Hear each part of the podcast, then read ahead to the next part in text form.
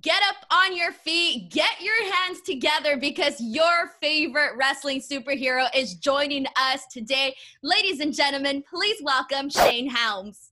Hi, Shane. Uh, hey, how you doing? I appreciate the three count reference right off the bat. I know. I was like, you know, I want to start off this interview fun. And I was like, how can I go about that? And then I was watching some of your clips and I saw the three count one and I was like, perfect. I'll pull a line from there. And I was like, I just hope, I just hope he sees where I'm going with this. yeah.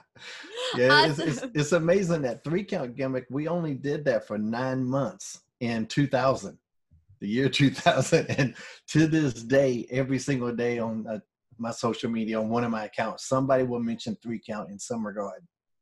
What does that make you think? Like you know, you like you said, like this was what, like now 20 years ago, and people are yeah. still talking about it. What does that say to you about the the character that maybe you didn't get at the time? Uh, just it made more of an impact than I thought it was going to, for sure you know, for definitely that wasn't my style of music. I grew up on hip hop. So uh, that was the hardest part of that gimmick was, you know, singing those boy band songs and stuff like that. it wasn't the dancing, you know, uh, I, I, could cut a rug if I needed to. Uh, but that gimmick, we actually didn't need to, you know what I'm saying? But uh, right. I just really didn't know like it would last that long in people's memory, but yeah, it sure has. So being in, so what you're saying is three count never swayed you to even get near any of the boy band stuff. No, no. The, the closest I got to that was we actually we actually played a charity basketball game against some of the uh Backstreet Boys. I believe it was the Backstreet Boys. No, Backstreet Boys. NSYNC. Yeah, it was the Backstreet Boys. It was like the Tampa Bay Lightning and uh some WCW guys and the Backstreet Boys. We did a charity basketball game.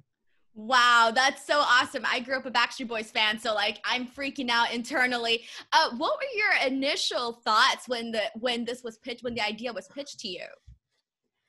Uh, I just said yes to everything. I didn't, uh, you know, uh, I was um, we'd had a we had a tryout. Me and Shannon Moore had a tryout match in WCW, and Jimmy Hart came right up. So it was Jimmy Hart's idea, and he had already had this idea in his mind. He just needed two guys to do it because he had Evan Karagias in mind. Evan Karagias was already under WCW contract. And um, so he just came up to me, and uh, Shannon was kind of standing over there in the distance. And he came up to me because I had better clothes, which is the hilarious part wow. of it. Shannon was just in a grunge phase. Like he, Shannon had just better clothes than I did, but just that particular day, he was wearing like a you know football jersey with holes in it or some shit. It was, you know, just kind of he wasn't dressed up. right. And so Jimmy was asking me, he goes, Man, you know, we can get you some money for your partner here to get some clothes. And I just started laughing. I'm like, nah, he's got clothes. But he told me the concept and uh, he goes, Can you sing? And I'm like, Yeah. can you Did dance? you really know how, or were you just like, I'm just gonna say yes to everything? I was gonna say yes no matter what. Like I was a singer in chorus in middle school. Oh wow. Uh, okay. I was I was a tenor. And but once my voice dropped, it just became chaos and I couldn't no longer hear. I don't, I'm not even sure I could hear a tone when I was a tenor. I just kind of sounded okay. But when my voice dropped that low, that fast, I just lost all, you know, I couldn't sing anymore. But, did but you I could ever, dance. So I had that part. So, okay. So at least you had one of those things down, but did you ever sort of have any apprehension towards it? Um, I mean, maybe because you know I was an amateur wrestler. You know, I was an amateur wrestler for seven years. I got a bunch of gold medals, so it wasn't like in my life plan to be a boy band out there. You know, I wanted to be Ric Flair. I wanted to be Randy Savage. right. You know, I wasn't I wasn't planning on that, but I saw it as an opportunity. You know, if I can uh, pass this test, maybe there'll be other opportunities. And I mean, that's the same way I looked at the Hurricane character when it was presented to me. I was like, I never envisioned myself being in a cape and mask either. Yet here I am. So I, I got to make this work. And uh, that's how I looked at pretty much all my life's challenges. How do I make this work no matter what? And I honestly really think you did that. And you know, it's every kid's dream to grow up and become a superhero. And you got to be the hurricane for for you know years and years. So what would you say? I know this is a broad question, but what would you say are some of your proudest moments looking back at, at your career as a hurricane? I mean, I just got to work with, you know, I, I turned uh, my idols into my peers. You know, that's the biggest thing you can do. That's one of the biggest compliments. You know, I mean, I you know, Ric Flair was my guy in North Carolina. I was a Ric Flair man. So for me to wrestle him on Monday Night Raw or in the opening match at WrestleMania in front of 83,000 people, you know, just to be in the ring with Flair, to be in the ring with Matt and Jeff and Shannon, you know, guys that I came up with on the road when we weren't making no money, you know, $20 a night sleeping in our cars and stuff like that. But to finally be able to perform on big stages, you know, moments like being in the ring and watching the Undertaker walk to the ring to come in and whoop my ass, which is what happened. but just to be in those moments, you know, and uh, there's all these different little things. I, I really got lucky in the terms of opportunities that were presented my way. You know, it was my talent that made the best of those opportunities. But the opportunities definitely, you know, I had a little bit of fortune and uh, fate on my side, I guess. And here's the thing, though, is that we don't see the the superhero gimmick uh, being done a lot in American wrestling. So to be that person to make it work for himself, what does that mean to you? I mean, I take great pride in it. You know, I, they've tried. It was tried here and there. I don't think anybody actually called themselves superhero, but you can definitely tell in terms of a blue blazer or something like that. A guy like that. Um, and anytime a, a, wrestler in America had a mask, they did in WWF a, a couple times back in the day with Battle Kat, uh, maybe Max Moon. You know, so they would kind of dabble on the fringe fringes of it. Uh, but WWF at the time had a writer named Brian Gewirtz, and Brian had always had this idea for just let's do a superhero. Let's do a character and call him a superhero, call it what it is, and see what happens. And along comes Shane Helms, and I got the Green Lantern tattoo. I'm wearing comic book shirts every day. It's like this might be the guy. And you were the perfect one to go ahead and do that. Yeah, and I committed to it too. Like that that gimmick could have easily went sideways. Yeah. And I, you know, I, I tell this story. Um, I remember walking down the hall that first night in that outfit, and th- I didn't have a good outfit in the beginning. It was just there was a little H on my chest, kind of in stylized. There was a little hurricane symbol right on my butt, which is the weirdest place to put that symbol. You know, uh, I didn't have a mask yet. They had given me a Lone Ranger mask, like from a cheap Halloween, just little black Lone Ranger mask and like this was the first uh, creative conversation I'd ever had with Vince was when I saw that mask. So I went to Vince and I don't know him all that well, you know. I just know he's the boss and know who he is, of course, but I don't know him on any kind of personal conversational level. But I go to him and I go, uh, you know, what? uh, I don't think this mask is going to work. You don't want to wear a mask, you know. He's immediately questioning the, you know, um, my dedication to the gimmick. So I go, no, no, I'll, I'll wear a mask, but I just don't think this mask will work. You know, this thing's going to fall off in 10 seconds and then it's going to look like I don't care. And he goes, and he appreciated that. So he knew what my head was at. And he goes, well, what about makeup? and my, this is my favorite part too. I go, like the Road Warriors? And he goes, like the Ultimate Warrior. oh, I go, wow. I go, okay, like the Ultimate Warrior then. and so um, he told me to go to the makeup lady. So like for the first couple months, I actually had this really cool makeup design that the makeup lady would do on the live events, house shows, I'd have to do the makeup myself, and it looked like a child did it. But uh, but anyway, so like I say, the first day, the first night of the gimmick, I'm walking down the hall. I got that terrible outfit on. I got this makeup all over my face, and you can see some of the guys looking at me, and they're like, they're like, know, glad we're not that guy. yeah, we glad we're not doing this. And even my friends, some of the ones that like, you know, they were they had my back and they were supporting me. Nobody really knew if this was going to work or not, you know. But um, you know, I just had to put everything. I knew that there was a thin line between the hurricane for the hurricane. I knew there was a thin line between Batman and Doink the Clown. If I lean too much toward Doink the Clown, it's not going to work. But I can't try to be too cool either, cause they'll turn on me. So I have really had to like walk that line to make it work and that's really hard because sometimes you can think you're going about it the right way and maybe you're maybe it comes across differently to the audiences. And you know you mentioned that a character like the hurricane could have easily gone south and we have seen a lot of failed characters throughout yeah, wrestling. what do you what do you think it takes for a guy to take a character that he's been given uh, and really make it work? Commitment I mean, and so you have to be a, a decent actor. You know, you see the thing was the character wasn't that I was a superhero. Is that what I? It was that I believed I was. That was the character. That's the deeper psychological aspect of that character. I didn't go out there in the ring and have superpowers. I didn't have laser beams. I couldn't turn invisible, but I believed that I could. And so for me, for me to make the audience believe, I had to believe myself. So that's when you got to be a, a, kind of a good actor to do that because you have to commit yourself to that character. And then you got to take everything.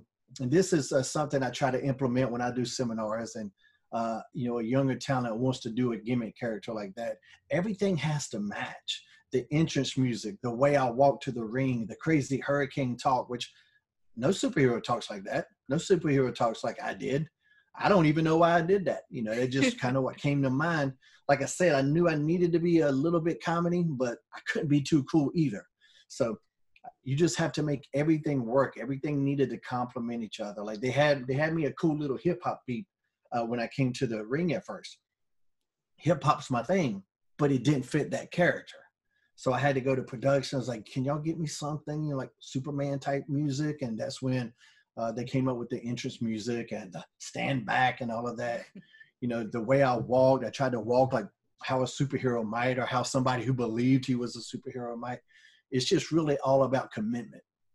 That's really awesome. And you know, I think that, you know, obviously growing up and watching you work was, you know, you you felt like you felt like this connection towards you where it's like, okay, yeah, he believes he's a superhero. So it was almost sort of like endearing in a sort of way. Yeah. Uh, but one of my favorite memories, and I know that you've probably heard this a lot, was obviously all the work that you did with The Rock.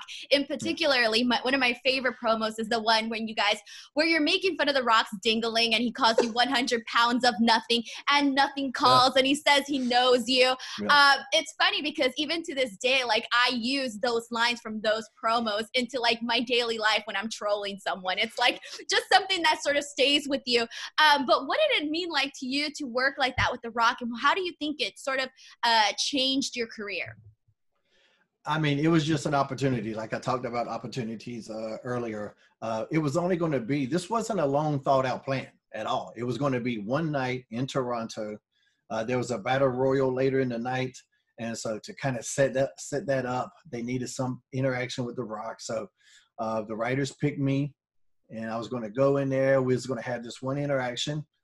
Maybe we did some stuff in the battle royal. That was it. That was the only thing on paper that was ever supposed to happen. But that backstage segment segment with The Rock went so well when he called me. That's the one we called me Hamburglar. Right. And you know, and then I told him uh, how Brendan Fraser beat the Scorpion King and all of that. And, and when I flew off, Rock's looking up in the air, like watching me fly. He just, he just played off of it so well. Rock was a big fan of the character. If, if he wasn't, it never would have happened. You could tell too. You could yeah. really tell like that chemistry watching all of those clips. You can really tell that you guys are really bouncing off of each other. Yeah, we were having a blast. And so later on that night, uh, in the battle royal, The Rock's going over there. He's like punching this guy, I'm punching this guy. But when he comes to me, I start firing back on him. And when I start firing back, the crowd in Toronto just really comes, and you can hear it. And as a performer, you can feel it. And I was like, man, that was really cool, you know. And afterward, I was like, oh, man, I hope creative noticed that because because they don't always notice everything. You know, it's hard when you're in that truck and you got these headphones on. It's hard to hear the audience sometimes. Right you know, when you or when you're in gorilla position, I should say, and you got these headphones on, you can't really hear the audience all that well. But luckily they did, and so that led to another promo and another promo and another promo. And uh, the one you're talking about with the phone, that was actually my line. I gave him that because he was going to oh, call me. Oh, did you really? Yeah, he was going to call me. I love that five, line. I was five foot nothing, hundred pounds of nothing, and that was it. And so I asked him, did he have his phone? He goes, so I and I gave him that line because I was getting the rub here. I just wanted this segment to be as best as it could. So if I can give him, help him out with a line that people are going to remember, which yeah, they, have, they did. I've heard that one for years. For years, I've heard that one. So that really worked. And that was, I don't even remember what years ago that was 2004, 2003, something like that. But, um, and then that was my idea to be in the closet too, because I was going to fly in, uh, fly into that segment like always, but just we're kind of looking around, you know, uh, I mean, I was looking around at the surroundings and just it popped in my head. I was like, hey, what if I actually was in that closet the whole time? And you could see Rock light up. He could say, oh, that's fantastic. And so then I was going to like initially jump out right away. But he he it was his idea to close the curtain back on it and be like, nah, I didn't see that shit. That's not he's not in there. and then I popped out. I said, man, he's incredibly creative too. It was just, it was a blast. I'm sure you can tell by the way. Yes and so even like even like the fact that you guys added the whole implementation of having you be in the closet it just made it so much better because you know you guys used that and played off of that which i think was really really uh really really great to be honest. And and like you said it's something that people remember. So you mentioned that you know sometimes you don't always know what creative thinks of something that you guys have tried. What sort of feedback did you get from you know the beginning of the hurricane to you know once you started doing more as as the character evolved? What sort of feedback were you getting from creative? I was getting a lot of po- positive feedback. You know, I mean, but too, it was one of those characters where where guys in creative that were the more serious wrestlers, and there's quite a few of them, they didn't get it, and they kind of put a ceiling on it. So some in creative loved it, some did not, and I think that's the battle for most people. You know, very right. few, very few guys does everybody just universally love. You know, I mean, once you get over, they all love you, and they all claim that they always loved you, but that's never the case. Um, but you know, I had a lot of supporters and I had a lot of detractors, and that's just kind of the battle you wage. That's really awesome. So now, obviously, you've also had roles as a producer, most recently with WWE. What was that transition like for you to sort of, you know, go from being an on screen character to sort of taking a behind the scenes role? It wasn't hard at all because I've always helped people, you know, no matter what. I would help people with, um, I mean, t-shirt slogans. Uh, I would help people out with moves. I would give people moves, give people finishers, help create help them create finishers. So I was always in that creative mindset. You know, I, I actually got better for a while at creating other stuff for people. Like I, when it came to me, I would have this writer's block, but for other people, I could just create anything. Um, and so in, in WWE, you know, uh, even in my first run, they let me produce a segment one time. I know I would listen, I would get on headset a lot and just listen and to see how what the production truck was saying. And I was really kind of fascinated. I've always been fascinated about how the whole show is put together anyway. And so, um, you know, I got a run in TNA as a producer, and I really like that. Uh, even with Era Lucha, I was uh, tr- right. I remember that. I was there. That, that was fun. You know, I kind of taught them uh, what a producer does, and then they didn't bring me back. they, they say, "Hey, we want you to come in here and train these guys," and they'll never bring you back. Um, but uh, I really have fun with Evolution too. I really like that company. Um, but yeah, but the the producer thing, and, and they brought me down to the performance center to be a trainer, and I could definitely be a trainer, no doubt. But I feel like my strength is in a creative producer uh, type scenario. So now you mentioned that obviously one of your favorite things about doing the producer type stuff is that you know you've all it's always been natural to you to give other people or help other people with ideas. But what would you say were some of the challenges that you faced? when uh, they don't want to listen. you know? What do you do with that? Like, what do you do? Well, I've been there. I've been that younger talent that when uh, you know one of the older guys come to me, I, I, might not quite have gotten it, but at least I was a guy who listened. You know, now we're in the Twitter age, and I feel like a lot of talents they just they like to gripe, they like to complain, they you know they like to talk with them thumbs. But I think that's just a part of being young. You know, once uh, the talents that knew, know me and trust me, and I was very fortunate. A lot of talents did know me and trust me. You know, they're they're really easy to work with. And I go, okay, well, I'm gonna give it a shot, even if I don't believe it works. And that's really all I ask. Generally, if there's any kind of uh, if they don't think it is works, generally me, I generally go, okay, well, let's just give it a shot this one time. If it don't work, hey, I'm fine. I'll, I'll understand. But it generally does. You know, I have been around the block quite a bit. Right, right. um, so, but that's the only challenges. But I, I understand those challenges. You know, and um, it, it, it can be difficult because it's a thankless job. If the match goes to hell, the producer gets to blame. If the match is great, the talents get all the credit. So so weird. Yeah, you kind of get paid just to hear people complain a lot. You know, that's the difficult part of the job. You're like, when is my moment gonna come? Like, I had some input in all of this. So, obviously, you got to work with a lot of WWE talent. Who are some of the guys that you consider yourself a fan of? Oh man, I'm a fan of everybody. If you're talking about the new crop, the people I like working with the most, I mean, I worked with Rey Mysterio a lot, and he was a guy like no matter what crazy idea I came up with, I knew he could do it. Uh, Cesaro was another guy, and I would go, "Hey, this might sound crazy, but I think you can do it." And he and he would be like, "Okay, let me hear it." You know, I like the I like working with Mojo Rawley a lot. You know, oh, and he's so much so much energy. Oh, the the most energy. Um, you know, there was a lot of people. You know, I like some guys some of the guys toward the top of the card, you don't really have to help them as much. And so you kind of just there sometimes. And that is a night off. A night off is okay. I'm not a, not opposed to that, but you know, I like to kind of be in the mix. You know, some of the funner things that I helped with was the uh, the past Survivor Series, which for the first time ever, it was uh, three teams. Right. And so you kind of had a triple threat going on the entire time. That was a very uh, difficult thing to kind of wrap our head around. But once we got it all together, I think it turned into one of the best uh, Survivor Series matches ever. So I was really proud of that. Um, there's been a lot of good stuff. You know, I just I like working with creative people. I like people that have so many ideas that we got to throw you know 90% of them away. That's that's a good problem to have. When you got people that come up to me and they're like, "Oh, what do you want me to do?" That that's what I don't like because I'm not there to tell you what to do. I'm there to help you be yourself and help you grow as a performer and a star.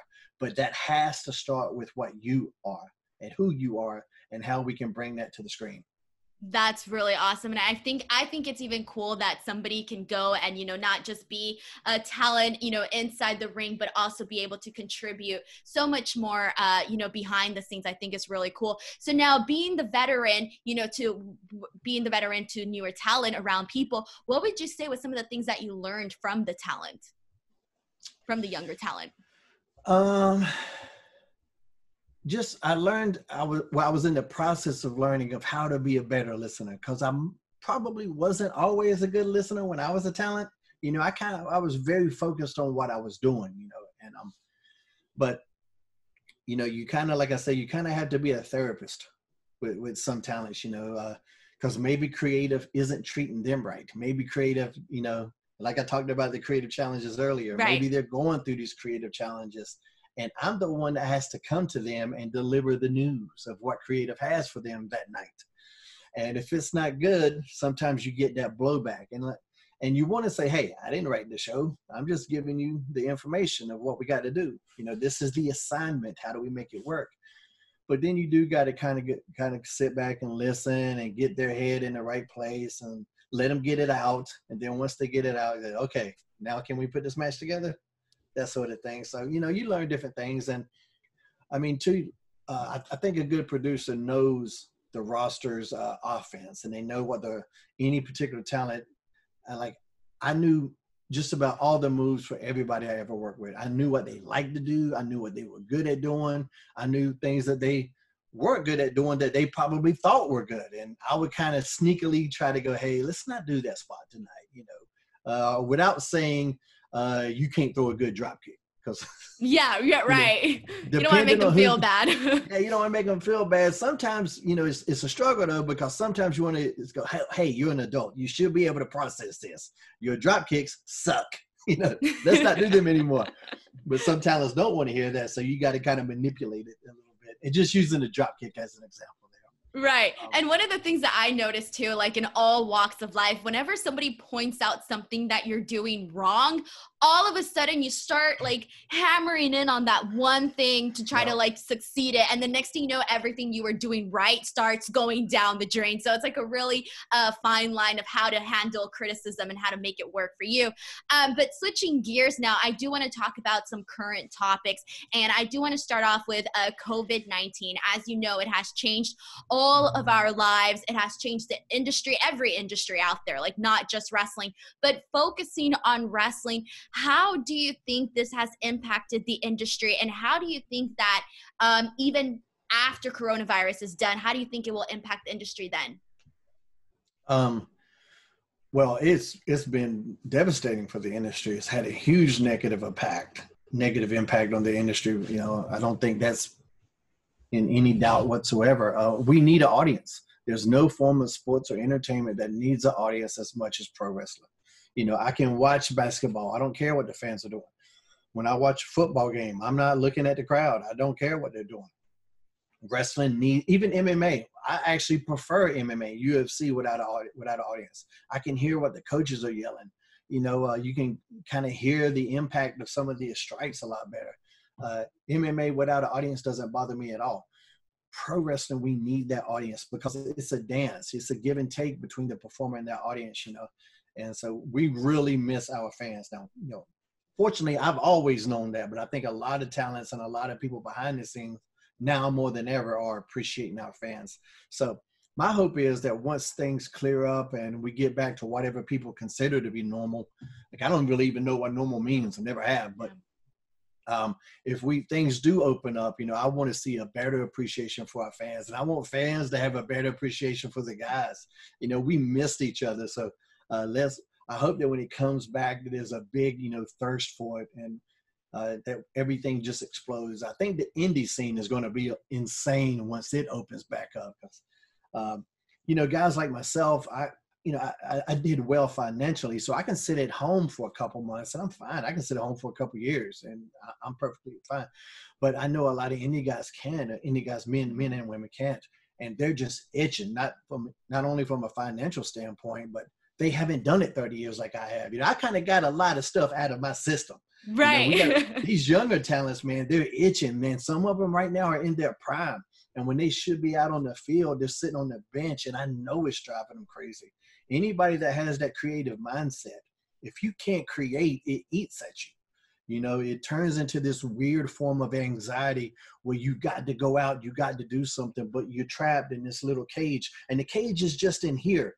But that's the most powerful cage that, that exists is the one that's in your mind. So it's driving people crazy. But and so my, my hopefully once everything's open up, I think we're going to see an explosion of creativity.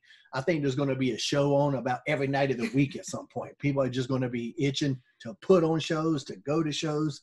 So I'm hoping, I'm very hopeful for the best.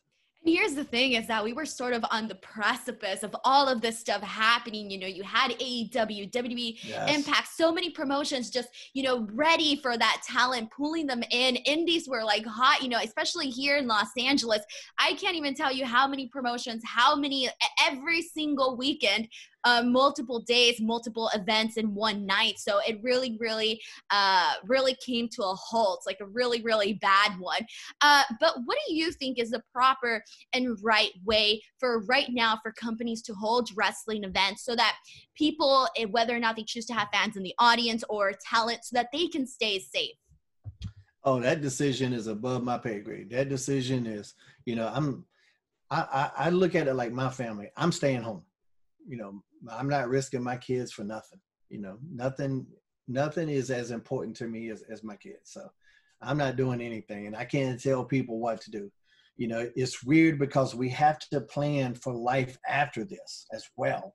You know, you prepare for you prepare for the worst in, in situations like this, but you also have to prepare to go on afterward. So we can't let, you know, the economy and all this completely shut down.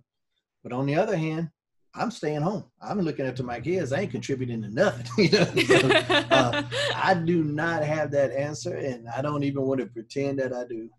Right, right. And now we're going to go ahead and switch uh, switch gears to more of a lighter note. And I want to talk about one of the, uh, I guess you can say, latest trends that we have been seeing in wrestling, which is more cinematic matches. What are your thoughts on those? Given that given that you were previously involved with Impact Wrestling when they were doing the Matt Hardy storyline, and now you know, sort of seeing uh, cinematic matches sort of, uh, you know, be done more often. I think it's great. You know, I think it's a different element. I, think it also runs the risk of being overdone. I don't know if we need to do it a lot. That's not what pro wrestling is. It's something different, but it can be a part of the show for sure. Uh, when we did it in TNA, and all credit to Matt Hardy, to Reby Hardy, who doesn't get the credit she deserves in it. You know, Jeff definitely helped out. You had guys like Jeremy Borash there helping out. Uh, and Two, uh, the head of uh, TNA at the time, John Gaburick, he's the one that had to sign off on it. If he doesn't give it the okay, it doesn't make it to air, right. you know? And we talked about this stuff in production meetings. And it's like, yeah, uh, you know, and I remember uh, one of the first ones that they were going to do at Matt and Jeff's, the very first one Matt and Jeff were doing at their home. I was the producer for that. I didn't even go. Really? I live I live about 45 minutes, 58 minutes to an hour and it was going to be late Saturday night into the AM hours is when they were, you know, because uh, Matt was using some of his own money. Matt and Jeff were using some of their own money, some of their own uh, resources, not just financial. I'm talking about Reby's working for free. She's not getting paid for this. She's just helping out. Uh, they're using all of their resources to put this together. And it's going to be Father's Day that Sunday too. So I'm having a conversation with Matt. You know, as a producer, you really only there for psychology, not on, not only psychology, but that's a big part of what I do in a in a agent for a match. Uh, when I'm an agent for a match, it's just kind of psychology. Well, this ain't going to be a lot of psychology. This is going to be insanity. And so I was on the phone with Matt, and he's telling me all this crazy stuff he's going to do, and I'm listening to it, and I go, "Just tell him I said it was okay." You're like, whatever. just you got the okay. I was like, put the well, I, I, just took I just took the blame. I said, put out put it on. If it goes bad, tell him I said it was okay. I was just willing to take the blame for that because I was like, sometimes you got to step back and let the artist be the artist. You can't micromanage. So that was a point. If I would have been there trying to micromanage, well, me and Matt kind of have similar train uh, train of thought, so it would have been a very lackluster micromanagement. But I do consider that that was a point where I just go, let me just sit back. You know, I gave him some creative suggestions, of course, because he's my boy, and but that was one of those things where I go, y'all do it, and uh, tell him I said it was okay. I guess it ended up working out definitely yeah. all right. And especially yeah. like, yeah, like you really not, I think here's the thing though, a lot of people aren't willing to step back and let somebody else, you know, shine for a moment and let their ideas come forth. So I think that's really, really cool. So now we had the Boneyard match, we had the Firefly Funhouse match, we had the Money in the Bank at the corporate offices. Uh, what were some of your favorite ones that you thought you were just like, okay, I am 100% a fan of this one? Or a few of them in particular? I thought, well, I love the Boneyard match. I thought what he did with that was fantastic. That was kind of old school movie, gritty, dirty. I love that. Um, the uh, how they combined the two money in uh, money in the bank matches, ladder matches at the corporate headquarters. That was just to me, desperation created some really good creative moments there. Out of pure desperation because of the COVID era that we're in, it, they really got together and came up with some really good stuff in that. But the John Cena uh, Fiend Firehouse Funfly, what is Firefly, it? Firefly Funhouse. Funhouse. that was my favorite. When John Cena, when old school John Cena showed up in the shorts, the little tight skimpy shorts and the boots, I was I was popping. I was popping over and over. I watched that match like three times. I got on the phone with Bruce and uh, a couple other guys, Bruce Pritchard, and just telling him, man, fantastic job. You know, I was a big fan of that. You know, like I say, it has to be done in small doses, though. You know, that's not what people watch pro wrestling to see. If they want to see that, they we run the risk of them watching other shows. You know, right? You watch pro wrestling for a specific thing. So, um, but I was a I was a fan of all three of those. You know, and all, all the final deletion stuff I done, that uh, Matt did in TNA. There's a couple he did in uh, um, WWE, like with Bray, and I know they tried to do something with Bray and Randy Orton back in the day, and I wasn't a fan of those as much because it was like the production value was too high. Right. The and I think that level, was the general consensus too yeah. from the fans. Yeah, it was like when you watch the Blair Witch Project back in the day, what made it work was how gritty and backyard it seemed. Uh, when they came out with part two and it's this big production value, nobody cared. So it, it just lost that hometown appeal. Uh, hometown appeal.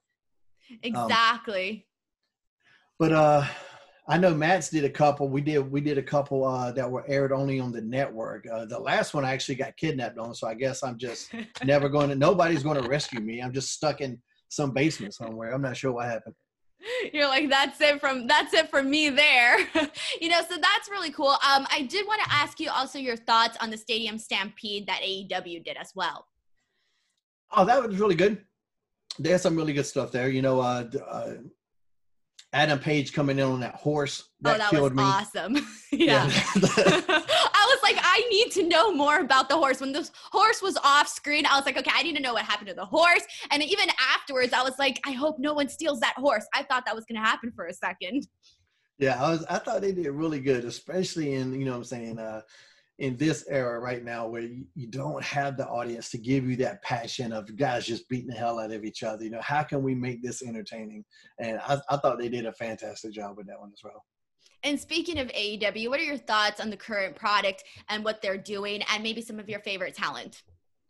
Man, I mean, there's a lot of people that I like there, and I think they're putting on a really good show. I mean, I think Chris Jericho is probably the, the biggest star in the business right now. Um, Chris Jericho, Randy Orton are probably the biggest stars in the business right now. so uh, I really like it. You know, I'm glad that Matt's there doing some things. MJF is one of the best heels in the business. Um, their tag team division is just exploding. But between the FTR, the Young Bucks, Blade and the Butcher, uh, you got Private Party. Um, SCU is still there. They SCU and uh, FTR just had a fantastic match. Uh, their women's division is really, um, you know, they seem to have a good direction on where they're going. It, it doesn't seem just all scattered like uh, some other divisions might seem. Um, yeah, I, th- I, think they're doing really good. They're doing really good. I, you know, Impact right now, uh, Impact was on a good run too. You know, especially uh, before the COVID era, but even while it's been going on, I think Impact's put out a really strong product. Uh, I think Ring of Honor, I haven't seen much. So uh, they're they're. I feel like they've suffered the most during this. Right. They've lost the most steam. They can get it back, of course, uh, but I think, like I say, Impact's doing great. I look forward to Impact and AEW every single week. And, you know, and and NXT's doing good stuff too. You know, they just had a really solid show this past. I don't know how soon your show airs, but um, this past Wednesday they right. just had a really solid show. You know, they're women. They've got a lot of men and women that are coming up out of development that are just what what we consider development back in the day that are just really getting good. You know, Raquel Gonzalez, I believe. Oh yeah, she's she's. I can tell that every single week that she's on TV, they're they're going somewhere with her. Yeah, yeah, yeah. She's good. Rhea Ripley's incredible. They, you know, uh, Cameron Grimes, who I actually managed in TNA, um, he's going to be a big star too. They, there's a lot of good stuff still out there in all companies. And also, I want to go back to the fact that you mentioned that Chris Jericho and Randy Orton are some of the best guys right now. Um, obviously, Randy Orton has been working with Edge, and everybody's been talking about the incredible uh, promos that they have been cutting. Uh, we know we just had the greatest wrestling match ever, and all of that. So, what do you think it is about? about the edge randy orton storyline that's really just driving driving the interest from audiences because it's about emotion. Emotion is key. If you don't have emotion, then you're just going through the moves. Emotion over motion. You know, uh, that, and that's a hard lesson for a lot of guys to learn, especially when your style is flippy and stuff like that. Um, if you don't have that emotion, if people don't care about you, no matter how good of a wrestler you are, you're not going to have a hook. You know, and a hook is what drives people in. It's what brings people in. It's what keeps them coming back. You know, so uh, that match, that feud is is been about emotion, and that's the most important thing. That's really awesome. And now my last question for you is: What are some of your career bucket list, some goals that you still want to accomplish? Uh, what's next for you? I mean, I'm only, you know, I'm 45. I'll be 46 in uh, actually just a few weeks. Um, so I don't. Happy really early know. birthday! well, thank you. Thank you. Um, I don't really know. I did so much. yeah, I feel like I might be greedy asking for more, but uh, at the same time, I'm still always doing things. You know, um, during this whole pandemic, you know, I, I, started to deal with FITE TV, and I started the Twitch channel, and I just I can't sit at home sitting on my ass all the time. I'm not that type of person. Uh, so I really don't know if there's any like main long term goal. I'm just going to keep being who I am and put stuff out there. You know, as far as social media goes, I've been on it longer than anybody. You know, I was. yeah, and you're really funny too. I'm sure you've heard that already. when I do when I do signings now uh, at conventions, my fans talk to me more about the stuff I post than even my matches anymore. No, no, way. I don't even know if they know I wrestle anymore. You know, so. Uh, uh, definitely the most interactive, probably overactive uh, guy that's ever been on, on the damn thing. But um, I enjoy it. You know, I have fun. I think even when I'm blasting people and somebody think they think I'm mad, I'm like, dude, I am rolling when I'm typing this. You have no idea. I just I get a fun, I get a kick out of it. But um, you know, I guess just continue being who I am. You know, you got to find ways to make money coming in. You know, I do st- like like I said, I did good uh, financially in the business, but you know, I'm not I'm not a Rockefeller. You know, you got right exactly. you got to still have the money coming in. So I, will figure something out. You know, and of course, I'm just furloughed. So once the uh, live events start back up with WWE, the uh, the goal is to to bring me back there. So that's um, what but, I was but, actually wondering about too, because I wasn't too sure, like if you were going to resume your position or if it was just kind of touch and go. You know, I mean, and I guess we'll have to see how well that company does. You know, like I say, it's really crazy time in the business right now. You know, when you got a company that uh, has financial, when you got stockholders, you know breathing down your neck you know Right. they're under a different umbrella than any other company is so they, they have a lot more stress than any other company has right now so um, we'll see hopefully things get right back to normal because you know i love the business and i want to be involved in pro wrestling and i will be no matter what whether it's with wwe or some other company you know i, I definitely will be involved you know i would love to see Aro lucha i just ran into uh Jason? ron oh, Ron. no, no, no, Ron Harris. And uh, New Year's Eve, I had to do an appearance at New Year's Eve with WWE. So not just I ran into him six months ago. I ran into him. and, um, just I literally it was fake because I walked out of my hotel room and I see gigantic Ron Harris walking by. And I'm going, hey, and he's like, "What are you doing here?" I'm like, "What are you doing here?" You know, so, so we uh we all uh you know we hooked at least at least we had dinner together or something and, and uh, just kind of reconnected a little bit. But I had fun with Aro Lucha. I'll tell you a really funny my favorite story about Aro Lucha right now. Do you remember Vanilla Vargas? um, a little bit. Okay, I didn't know her at all. I just met her like uh, at one of the shows in Nashville, and so the next day I'm going. I go down to the hotel. I, I need to catch the shuttle to the airport. I see her at the hotel desk, and she's just got tears in her eyes.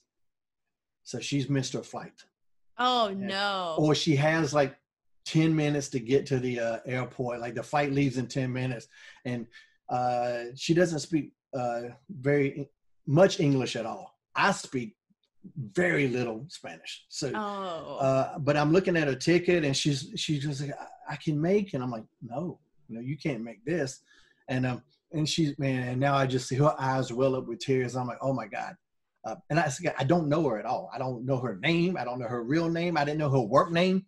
I just knew she was in the locker room the night before, and she needs help. And I was like, uh, and so it, it was Southwest Airlines, and I go, I'm going to the airport now. You you come? And she goes, and this is me trying to, you know how it is when you try to, when you try to communicate, you talk slow as if that does anything. I yeah, don't know. as if it But I'm- helps. yeah. I'm trying to, you come with me and whatever. and so we go get on the shuttle. Uh, and like my flight actually was later. I just happened to be going early because I was hungry. That's the only reason I was going early. Fat boy over here has got to eat. So I, that's the only reason I'm going early. And so we get to the airport. We're rushing. I take her up to the Southwest uh, counter. Uh, keep in mind, I'm not even flying Southwest. I'm on a different airline. Oh, really?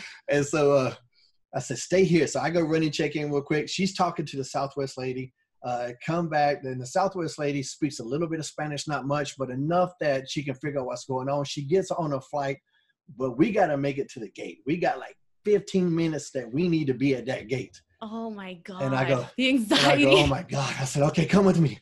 And we rush through security and we go to the thing and, uh, you know, whatever. And then we're rushing, we're rushing. And of course, you got to take a tram. You got the, the lines backed up. It's all this and that. And we come running, running, running up to the gate. And uh, we give her the ticket. And I'm sitting there going, I'm blown sky high. I cannot breathe anymore. And I, and I'm giving the lady the tickets. I'm like, get on the plane. And uh, she goes, Are you getting on the plane? I'm like, No. And she goes, Are you with her? I go, I don't even really know who it is. no. Oh my said- I god. said, I'm just here to help her. I was just trying to help her get on the plane. And they're like, Do you need help? Because I, like I said, I am so blown up because I was helping carry her bags and mine run it through this airport. But we got her home because she's got to get back to uh, uh, Mexico, I guess. And but if she didn't make that flight, she was going to be stuck there for like ten hours. That was Oh, another. thing. God, that would have been if such she doesn't make this when she's stuck and then she's going to be there not speaking the language and i didn't want that for her but so we've been buddies on instagram and twitter ever since you know so That's that was my really that was cool. my final superhero moment with uh Aro Lucha. There you go. Exactly. So like you you live the character. Help this woman out. i did i did that day for sure That's really awesome. I know I miss Aro Lucha too. I just I like I know their first few shows that they did, they had so much, so much talent there. Like it, it's unbelievable. And like most of those guys now are signed. But I Mhm. mean, I, I just thought that they had incredible, incredible potential. Um, but now we're gonna go ahead and move on to our lightning round portion of the game where I'm gonna ask you 10 questions about yourself and you can ask answer them as fast as you want or you can give as much depth as you want however you feel you want to answer them. Um, so here we go. Are you guys ready for lightning round with shane helms? Yes let's do this. Uh, question number one. Were you team backstreet boys or NSYNC neither i was team run dmc Question number two pineapple on pizza, yes or no? Yes. Question number three Avengers or Justice League? Oh, I'm both, but if we're talking about the cinematic universe, you got to go with Avengers. What Marvel has done with their movies is absolutely incredible. Now, if you're talking about the books, it's neck and neck. Question number four Worst superhero movie that you have ever seen? Uh, that last Birds of Prey movie was pretty rough. Um, but my the worst one I liked was actually um the worst one I liked. The worst one I went to that was a disappointment for me was Captain Marvel, and I need to explain this. My very first favorite character of all time was Captain Marvel.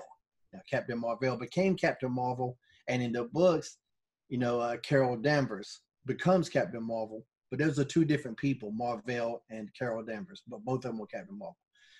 So this movie is going to be about Carol Danvers, but there's a chance I get to see Captain Marvel. He's my first favorite character since I was five years old. I have loved this character, and this is going to be my only chance to see him on the big screen. And they had Mar-Vell being played by Annette Bening, which is the equivalent of Wonder Woman being played by Jack Nicholson. No. I'm not saying Jack Nicholson can't pull it off. I'm just saying I wasn't ready for that. And I was just like, no. And I was so heartbroken in that little moment, only because of my affection for that character for all my life. But, I think your expectations were definitely on the opposite end. yeah. But there's been a couple stinkers. The, the la- the latest Fantastic Four, I just rewatched it to see if it was as bad as I remember, and it was. Um, the Green Lantern, which broke my heart, that one was kind of a stinker you know, so. Oh, then you're probably gonna hate me. I love Birds of Prey. I was such a the fan of one? it. Yeah, well, I, I went to ah. theaters to watch it. And I was like, this is so cool. Blah blah blah. have you watched? Uh, have you watched the Harley Quinn animated series? I have not. I have not. So that was my first introduction into Harley Quinn because I, I'm not that big on like the superhero world. So like I know just like the basics that you know everybody knows, like the the basic stuff you got to find that Harley Quinn animated series. But here's the thing: it's not for kids. the The language, the adult humor, it it blows your mind. Like I, I wasn't ready because I'm not. A, I wasn't a big Harley Quinn fan. Period. You know, I thought she was the worst part of Suicide Squad. I did like the Birds of Prey movie, but I was like, but I heard that this animated series was good. It's like, okay, I'll give it a shot. I was so hooked. It was so funny. You know, she's such a she's such a great character in, in that series. Awesome, awesome. So, uh, question number five: best superhero TV show. Uh oh, uh, I'm gonna go with The Watchmen because I watched every episode multiple times. It was such a uh, well thought out. It's an adult show, you know. Um, a lot of people think superheroes they they literally think Mighty Mouse or Spider Man, and it's just for kids, and they've missed so many just fantastically uh, serious and adult, you know, uh, themed or adult, you know, you, you can't be dumb to understand the Watchmen. You're not going to get it. You know, you right. just aren't. So the Watchmen, uh, the Boys was incredible. If you haven't seen the Boys, I heard good stuff about both those shows. But it's dark. The Boys is dark. You got to be you got to be prepared for that. you know? um, but those those are my top two, and I watched every episode on both of those series multiple times. That's how good it is. That's how good they both are. Awesome. Question number six: Favorite thing to eat for breakfast? Uh, well, I'm on a fasting diet now, so uh, uh, intermittent fasting. I don't eat until 2 p.m. every day. Uh, but normally that's uh, scrambled eggs with sliced pepperonis in them. oh, delicious. Question number seven favorite movie theater snack? Uh, pizza. The theater I go to is one of those ones you can sit back in and they oh, bring the you out food. Yeah, they bring you up, and the, they got waitresses that bring out food. And there's this little flatbread pizza, and I get it like 95% of the time. You're like, this is my go-to now. Oh yeah, that's why I couldn't hardly fit in that costume because of that movie theater. Question number eight: If the hurricane would have turned heel, which villain do you think he would emulate? Uh, well, actually, I started out as a heel, um, so uh, I would have just been a darker version of myself. You know, that's all really all you got to do. All the things you can't do uh, as a, as a, as a baby face or a hero, you just do as a villain. Question number nine What is your favorite flavor of cake? Uh, pineapple cake. And last question, question number 10 What is the most used app on your phone? Probably Twitter. Yeah, I same, same. I don't blame you.